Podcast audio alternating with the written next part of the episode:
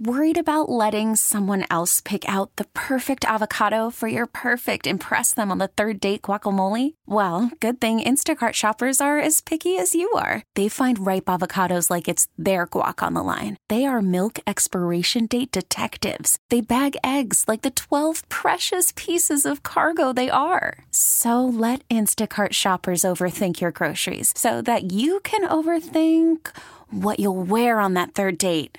Download the Instacart app to get free delivery on your first three orders while supplies last. Minimum $10 per order, additional term supply. Hiring for your small business? If you're not looking for professionals on LinkedIn, you're looking in the wrong place. That's like looking for your car keys in a fish tank.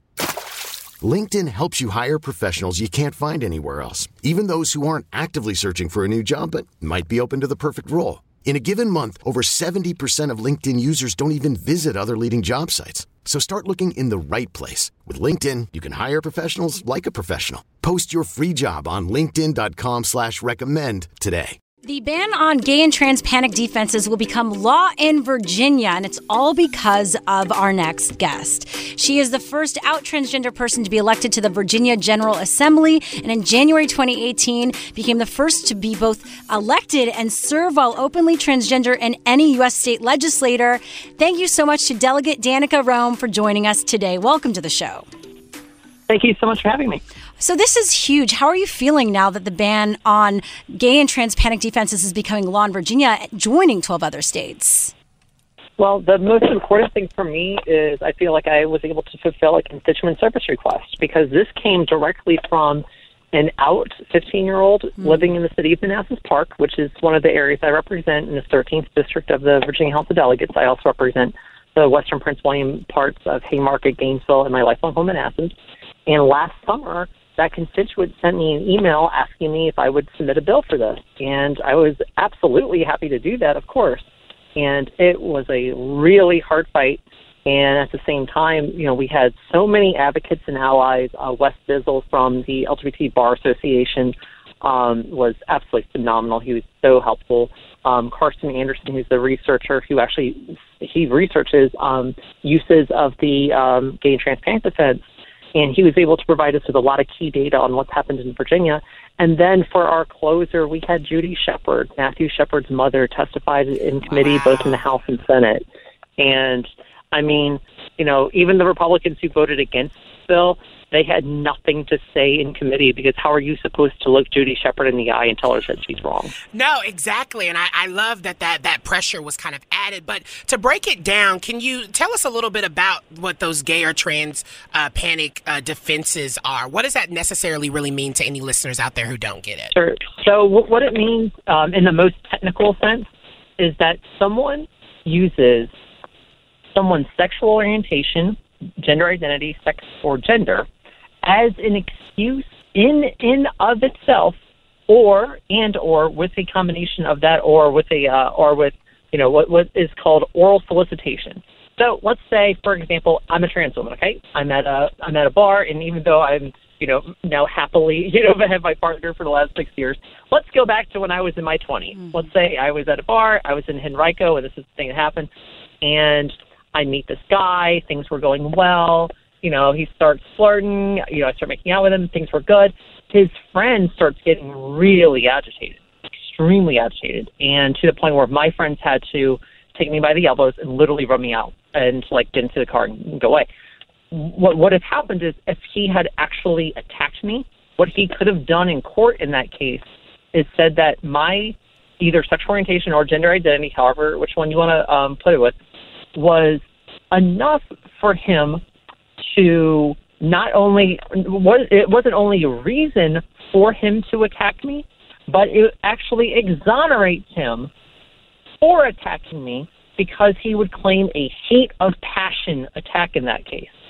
And wow. what that all of that really does is it blames the victim for being assaulted. It blames the victim for simply existing as an LGBTQ person in America. That's not okay. And we have found you know, a number of cases in Virginia where we presented eight different cases and we documented a ninth as even existing in Virginia. And those are just the ones we know about that we were able to find in the run up to committee. There, it has probably been used countless other times. It's just those were.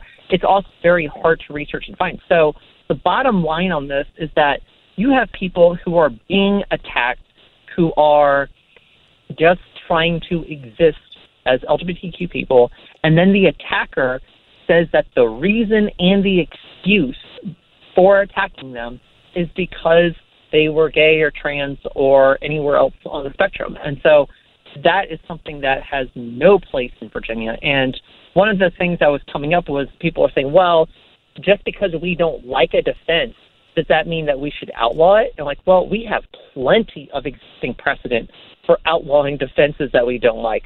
For example, we have the rape shield law, for example, so that you can't blame a rape survivor or a rape victim's past sexual history for attacking that person. Mm-hmm. That's something that's been on the books for years. That goes back to the 80s. We passed a law in in uh, 2018, or I'm sorry, in 2008, that says that if you were to, you know, statutorily rape someone who is 14 or older, and then you later marry that person, that marriage does not invalidate the statutory rape. That's an, that's an example of a defense, right? And that is inadmissible in court. Another one, voluntary, uh, you know, intoxication. We yeah. also have, you know, like you in bribery is another one. You can't say, "Oh, I was bribed, so therefore I, I shouldn't have any consequences." Well, I get, I get. That's I want to say who you are because the voice you're listening to is Delegate Danica Roem right now. I do want to know if uh, you know this is in Virginia and 12 other states. Will this ever be implemented nationally? Well, I think this Congress has the ability to do that, and you know, keep in mind it would only happen within the, you know a federal system at that point. But you know, I believe that you have, you know, you know, you should be able to in Congress get people to believe that they shouldn't be allowing their constituents to be assaulted or murdered for simply existing. And keep in mind, I find it really just fascinating that these so called pro life Republicans who are so tough on crime really don't give a damn at the end of the day whether or not Snaps. their constituents are being maimed and uh, you know maimed and killed yes, if ma'am. they happen to be gay or trans. When we come back, I want to continue this conversation with you because you're you're saying such powerful things, mm-hmm. and I mm-hmm. think after coming off the heels of what we did here with Project Fierce in the Black trans community, I want to know what we should be doing to be you know standing up for Black trans women who could be someone who could have this happen to them. Right? We see people constantly getting murdered, and so I want us to kind of dive into that right after this break, so don't y'all go anywhere. Let's go there with Shira and Ryan, the new Channel Q. Let's go there with Shira and Ryan, Channel Q. We are back with Delegate Danica Roem, who's the first out trans Virginia lawmaker here, making moves and changing lives right now. Thanks so much for being here. Of course. Thank you. So, Danica, I, I, think one thing that really comes to my mind when we're talking about this are the countless Black trans women whose lives were have been lost, right? And I think a lot of times we we hear people say, "Oh, because we found out they were trans," or all these things is the reason why we murdered them. And so, I think my question is, how do we, you know, put Black trans women and just trans women of color as, as a priority moving forward when it comes to legislation? Well, the first thing that we do is we tell their stories. And, we, and for those of us like me who are in positions of power, we need to use our platforms to actually elevate the very voices of people who are most afflicted. And, you know, for here's a great example in this. So when I was the news editor of the Montgomery County Sentinel in Maryland, I covered two brutal homicides of young black trans women. Uh, one happened in October 2015. Her name was Zella Ziona, and another happened in April of 2016, and her name was Kiana Blakeney.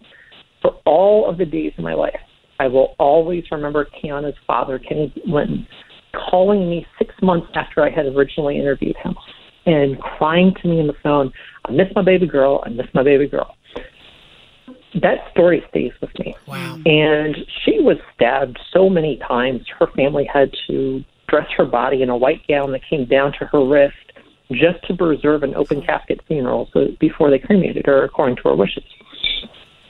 And when I remember that story and then I see these amazing, incredible black trans women in the greater Richmond area like uh, Zakia McKenzie, who runs Nationz Foundations, when uh, Aurora Higgs, who's helped testify for my bills before, I know that what happened in Maryland, that could have happened to anyone, any one of them. And hell, it could have even happened to me as a white trans woman.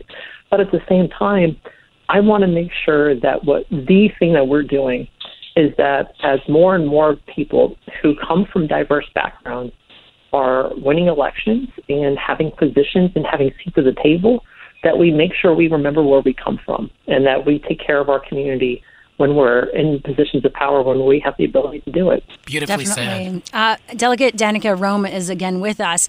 When we see something like the Equality Act, which is huge, but yet the narrative coming out of it from the Republicans, the GOP, and the focus on trans girls and women in sports.